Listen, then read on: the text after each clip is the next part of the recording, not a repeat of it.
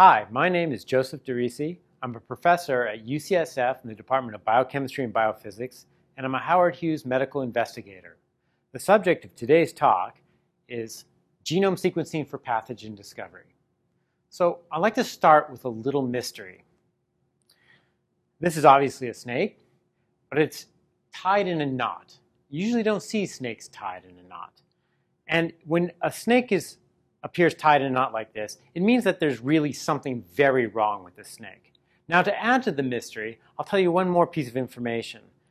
This phenomena, where this snake is doing inappropriate things, is actually transmissible. That is, one snake can infect another snake, and it'll exhibit the same kind of odd behaviors. And it's more than just tying itself into knots.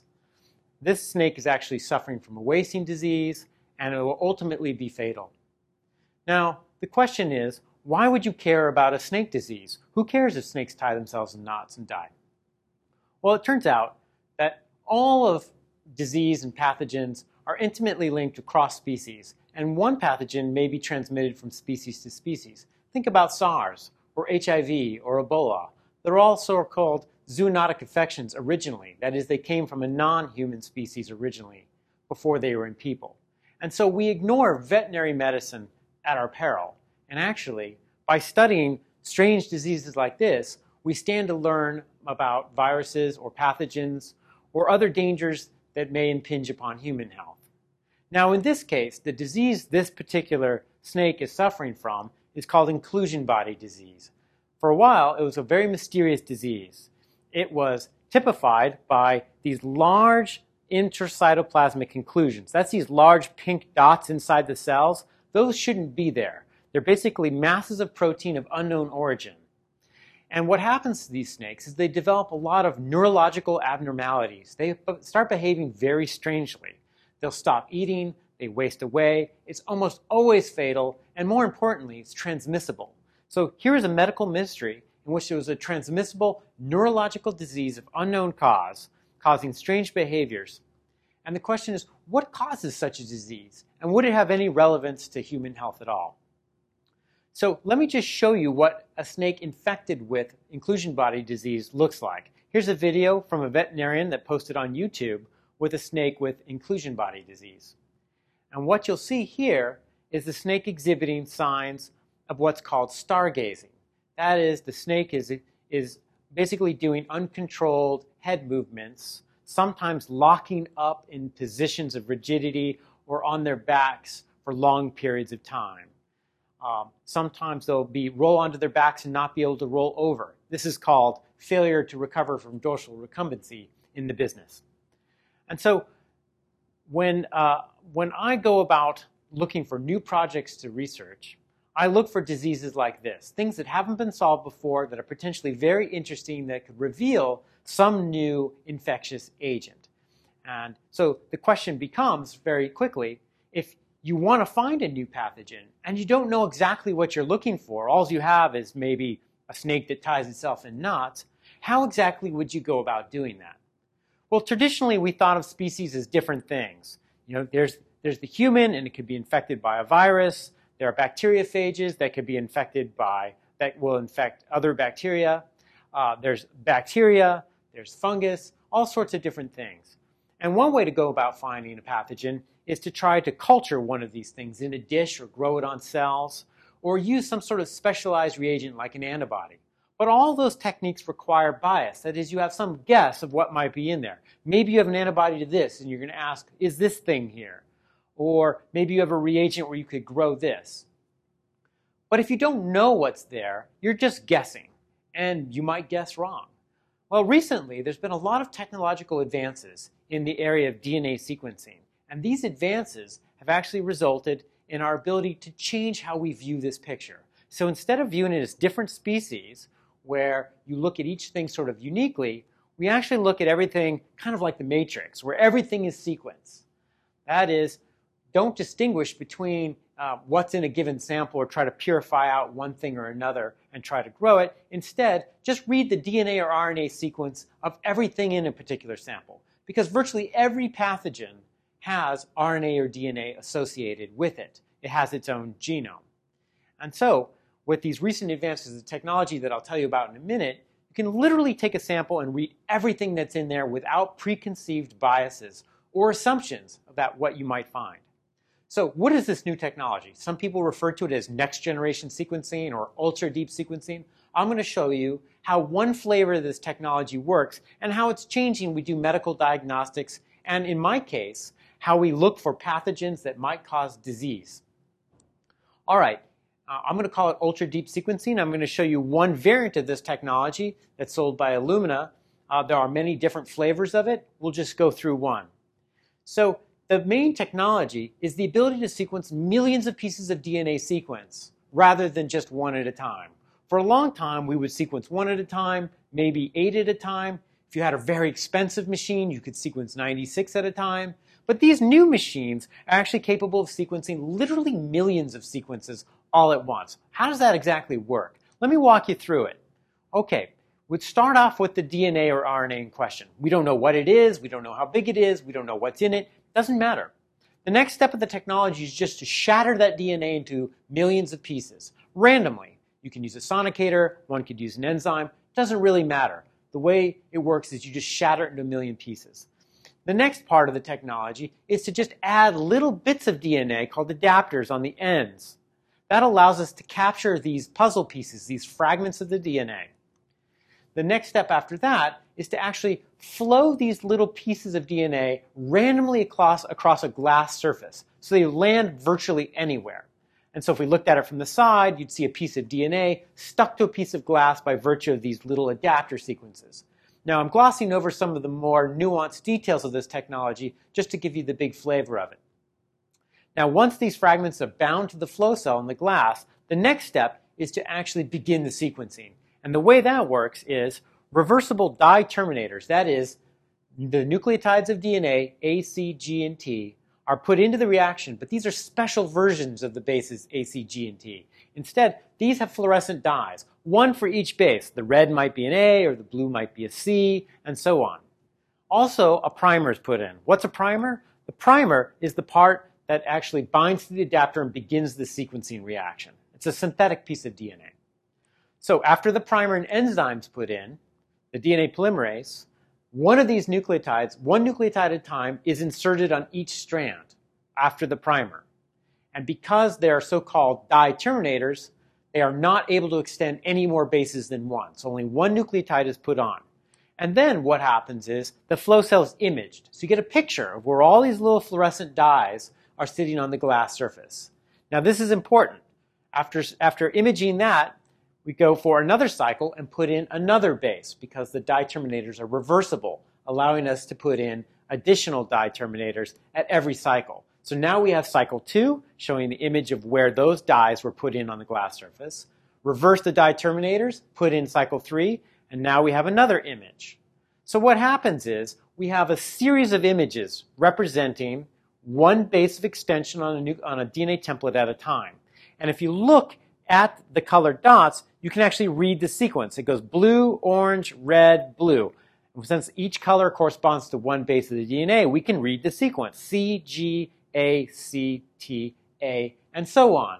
And that happens for as long as the enzymes and nucleotides will work in that sample. Usually these sequences are anywhere from 60 bases to 250 bases long at a time during sequencing. Now, the way I showed it here was just to sparse several dots on a glass surface. That's the cartoon version. What does the real data look like? How many dots are being sequenced at a time, each dot representing a unique DNA template? Well, it's millions. This is just one fragment of the total data set. And as you can see here, the dots are really crammed in there. And by virtue of, of really advanced computer imaging technology and image recognition, one can actually follow the sequence of the colors of each of these dots and recognize them as different templates. So this is really a quantum leap in how we sequence. Instead of one or 96 at a time, you can sequence 100 million at a time, a billion at a time. The sky's the limit. And actually, the technology keeps getting better every single year. All right, so this major quantum shift in the way that we sequence DNA allows us to get back to our problem of what tied that snake into a knot. So let's go back to that. How would we go about this? I'm not going to have any preconceptions or biases as to what is making this snake ill. So the way it would work is we would take tissues from snakes that were sick. We'd also take tissues from snakes that were not sick. That's an important control. We would isolate the RNA from these. You could isolate DNA too, but I'd, I'd note that there are many pathogens that only have RNA. And any DNA pathogen makes RNA. So it's actually more fruitful for us to isolate RNA. We can convert that into a library, put it on one of these fancy new next generation sequencers, and then read out the result. Now, for this particular experiment I'm going to tell you about, we did about 200 million reads of 100 nucleotides each. That equates to about 6 million sequences for each of the tissues of the snake. Okay, now that we've done that, there's a serious problem here. And the problem is, how do you know what's a pathogen and how do you know what's the snake? Well, the way that we do this, normally if we did it in the human genome, since we know what the human genome is, is that we would compare all the sequences to the human genome and remove those that are human. And then what we're left with is the stuff that might be pathogen because it's not human. And so depicted in graphical form, we might have 100% of our sequence to start off with.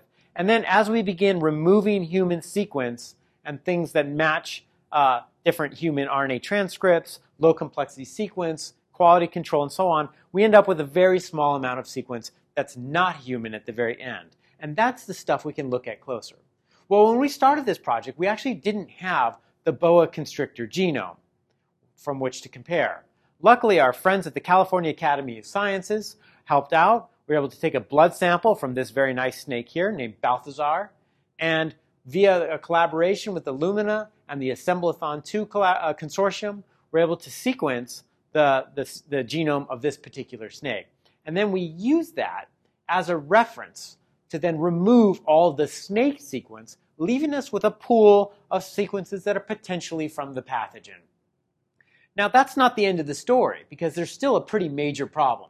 And the major problem is you've got a lot of all these little sequence fragments, maybe 100 million of these or, or less, and uh, you don't know how they go together. How do you know what's a pathogen and what's not, even if you know it's not snake or host genome sequence? And the goal here is that you've got to put them together. So like a jigsaw puzzle, one can compare the DNA sequences and actually assemble them. And so if you had a sequence of DNA like the one I'm showing you here, and then you had another DNA sequence like shown on these lower rows down here, you could overlap them to see where the sequences match. And in, by doing so, you can tile across, thus forming a larger piece of sequence. In the business, we call these contigs. And so this is called sequence assembly. Now, if you did this by hand, you'd go crazy, and it would take you 100 years to do it or longer, because there are millions of these sequences. Luckily, there's a lot of computer algorithms for doing this, and in fact, one of the software packages for doing this, uh, an algorithm called Price, was written in my lab by a talented postdoc, Graham Ruby. And what he did is actually just wrote a computer program that took all the pieces, takes one of the pieces of DNA and starts comparing the ends and then starts building out from one sequence outwards by comparing the ends and assembling on little pieces. And then finally, because the sequences actually have two ends sequenced, every template gets both ends sequenced, you can use the other end of the sequence to figure out what other pieces in the data it matches. And by doing this, iteratively join sequences together to make longer pieces. It's sort of a clever divide and conquer way of doing assembly. Uh, and there are many other algorithms for doing this too. This one's particularly well suited for sequencing viruses in this particular case where there's a lot of sequence we don't care about. Okay, so we've got the software tools, we've got the technology, we've got the snake tissues of disease snakes, we've added them to the sequencer, and so after we remove the host genome, we assemble what's remaining left in the sequence. The question is, what do we find? Is there anything there and in the case of these snakes that tie themselves in knots and wave their heads in the sky and ultimately um, die of this terrible disease, we did find something.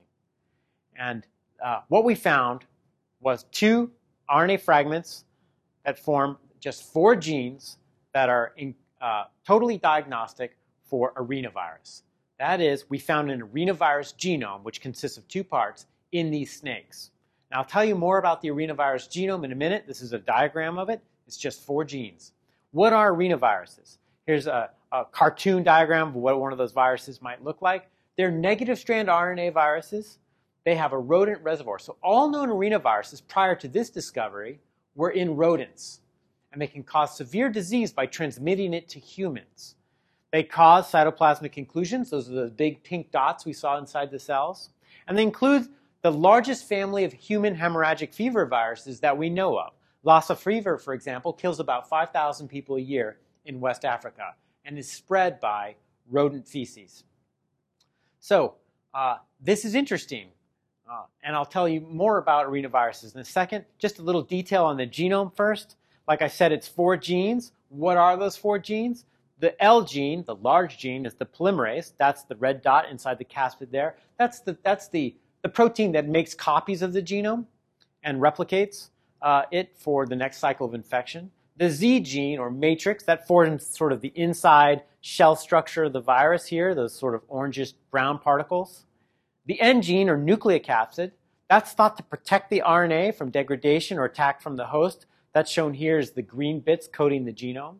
And then glycoprotein, which actually is cleaved into two parts, that's the outside, those little spikes on the outside of the virus embedded in this lipid membrane that the virus steals from the host. All right, so this is a very simple virus with only four genes, and the question is how, what's going on with this particular virus with respect to snakes? Now, the known family of arenaviruses is really divided into two. Old world arenaviruses like those in Africa and New World arenaviruses like those in North America and South America. Like I said, all these are rodent viruses. So what's the deal here? Is this just a, a rodent virus that a snake ate? Because clearly snakes eat rodents, that's part of their diet. And one can easily imagine that a snake just consumed the virus from a rodent. And this would this thing that we found might just be an old world or a new world arenavirus. One can look at that by comparing the sequence to all known Old and New World arenaviruses uh, by doing a phylogenetic comparison. That is, how different is this genome versus the other genomes? That's shown here for the two proteins L and NP, the nucleoprotein and the polymerase. The two red ones are our snake viruses, Golden Gate virus and CASV virus.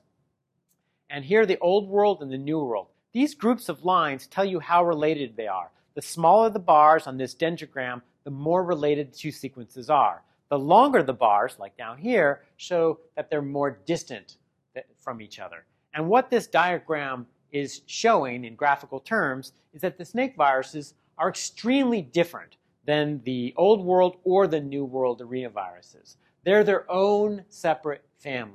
And so immediately we can uh, make the hypothesis that these are indeed viruses uh, that are belonging to snakes and have nothing to do with the known rodent virus. It wasn't the simple case that the snake ate a rodent that happened to have one of the viruses we already know about. So that's interesting because this would mean that arenaviruses have a whole nother host range than the rodents which we previously appreciated. Okay, now there's one more little bit of information. What about the glycoprotein? Now that's those outside spikes on the outside of the virus. Those help determine which cells the virus may infect. And so we can compare it to the older New World, but it doesn't even compare at all. There's no comparison. It's not even related at all. And in fact, what we found out is that our snake viruses, shown red in here, are actually more closely related to the filoviruses. Now, filoviruses are famous because Ebola is a member of the filoviruses. This is particularly interesting because it was thought that maybe Ebola and arenavirus had a common ancestor in ancient history that they evolved out of. And here in reptiles, an ancient, an ancient uh, you know, set of animals, we find evidence for arenavirus and Ebola-like sequences in a single virus. And so this speaks to perhaps a more interesting evolutionary history of these viruses than anyone had, re had recently suspected.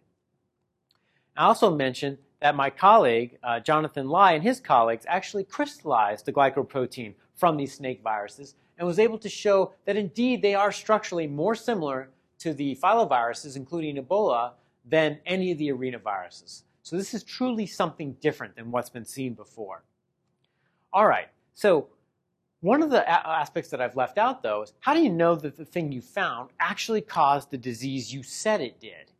Now, that is a tricky issue and there's these so-called Cox uh, postulates, which says that basically, if you want to prove that something caused a disease, you actually have to isolate it in pure culture and then infect a healthy animal with that virus. Now, that's a challenge because the first thing is how do you grow a virus that's new? You don't know what it is. That, that could actually be a project in of itself. And of course, what we'd like to do is show that this virus is making those inclusions, the hallmark of the disease that's diagnostic for it.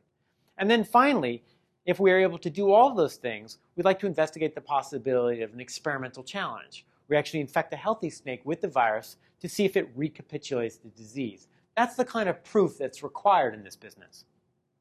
All right, so if we want to grow the virus, we're going to need snake cells. Where do you get snake cells? Luckily, we have collaborations with veterinarians, and here's Dr. Chris Sanders about to do surgery on a, on a snake named Juliet. Now, we were able to take cells out of Juliet and put them in culture. And much to our surprise, these cells from her kidney were able to grow in a dish with media like, uh, like it was no problem. And this is great because that means we can make lots of cells and passage them over and over again and create a large supply of cells that we can use for infection experiments. Now, do these cells support replication of the virus? In fact, they do. So we were able to put the virus on these cells uh, and show that the virus is able to rapidly replicate in these boa constrictor cell, cell line. Uh, and this is the work of Mark Stengley, a postdoc in my lab. And what he showed very clearly is not only does the virus replicate in the cells, but if we then make an antibody to the virus, that's a protein reagent that allows us to you know, see the virus in microscopy, we were able then to localize the virus to the cells of infected tissues from these snakes with the disease. And it localizes to the inclusion bodies, those big orange uh, globules that were inside the cell. So if we've established that the virus is in the snakes that were sick, we've never found the virus in snakes that were healthy that lacked the inclusions. The virus localizes to the inclusions. And then finally, what we'd like to know is would it create disease in a healthy animal? And so that's an experimental challenge. And to do that, what basically we need to do is set up a isolation chamber so that the animal in question would have no contact with any other um, biologic.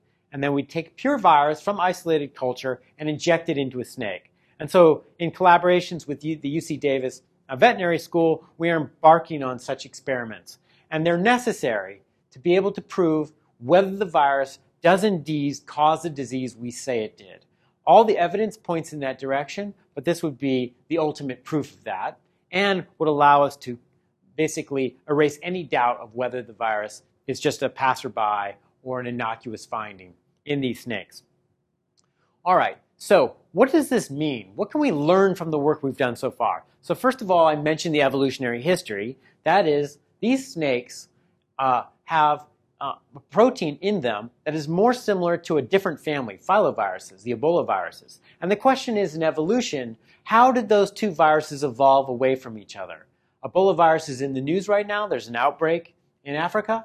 And the question is, are there reservoirs of these viruses or the genetic material that comprise these viruses that was hidden? And I would say that in the case of arenavirus, that is certainly the case. We thought all arenaviruses are in rodents, but when in fact there's a large genetic diversity of viruses in the reptile population belonging to this important family that causes human hemorrhagic disease in humans. We can also learn about the disease pathology. Since we can grow the virus and we can put it into animals, one can learn about how the virus is acting on the cells. How does it subvert the host defenses? How does it create disease in these animals? Why do they exhibit neurological symptoms? What is happening to break down the central nervous system in these infected animals? And what is the course of the disease? How is the disease spread from one snake to another? And what can that tell us about the arenaviruses that are in rodents that ultimately can be transmitted to humans? The other aspect of this that could be unique is that this virus may have interesting features not seen in other viruses. For example, these viruses appear to have the ability to reassort and recombine at high frequency. That's work that we're currently doing, and we'd like to understand how these viruses are generating such diversity. Uh, the other aspect of this is it could be a model for arenaviruses. Since the snake virus does not infect humans, we can easily handle it safely in the lab. And by doing so, we can use that as a model to screen for therapeutic drugs, compounds, or understand how the arenavirus is subverting the immune system to escape detection. All these are new avenues of research that wouldn't have been available if we didn't know what was causing this disease in the first place. All right, so I want to go back to my original premise, where in the past we viewed organisms as discrete entities. And in the case of disease-causing organisms, what I what I'm, uh, would like to convince you of is that by viewing everything as a continuum of sequence and having an unbiased approach without assumptions, one can actually dig into diseases that were previously mysterious and understand them at a level that is literally unprecedented even 10 or 20 years ago. And by using technology, we should be able to make diagnostics faster, cheaper, better, and to erase the, uh, the scourge of unknown infectious diseases. Every disease that is transmissible should have a cause and should be knowable by us using these kinds of technologies. And with that, I'd like to thank you.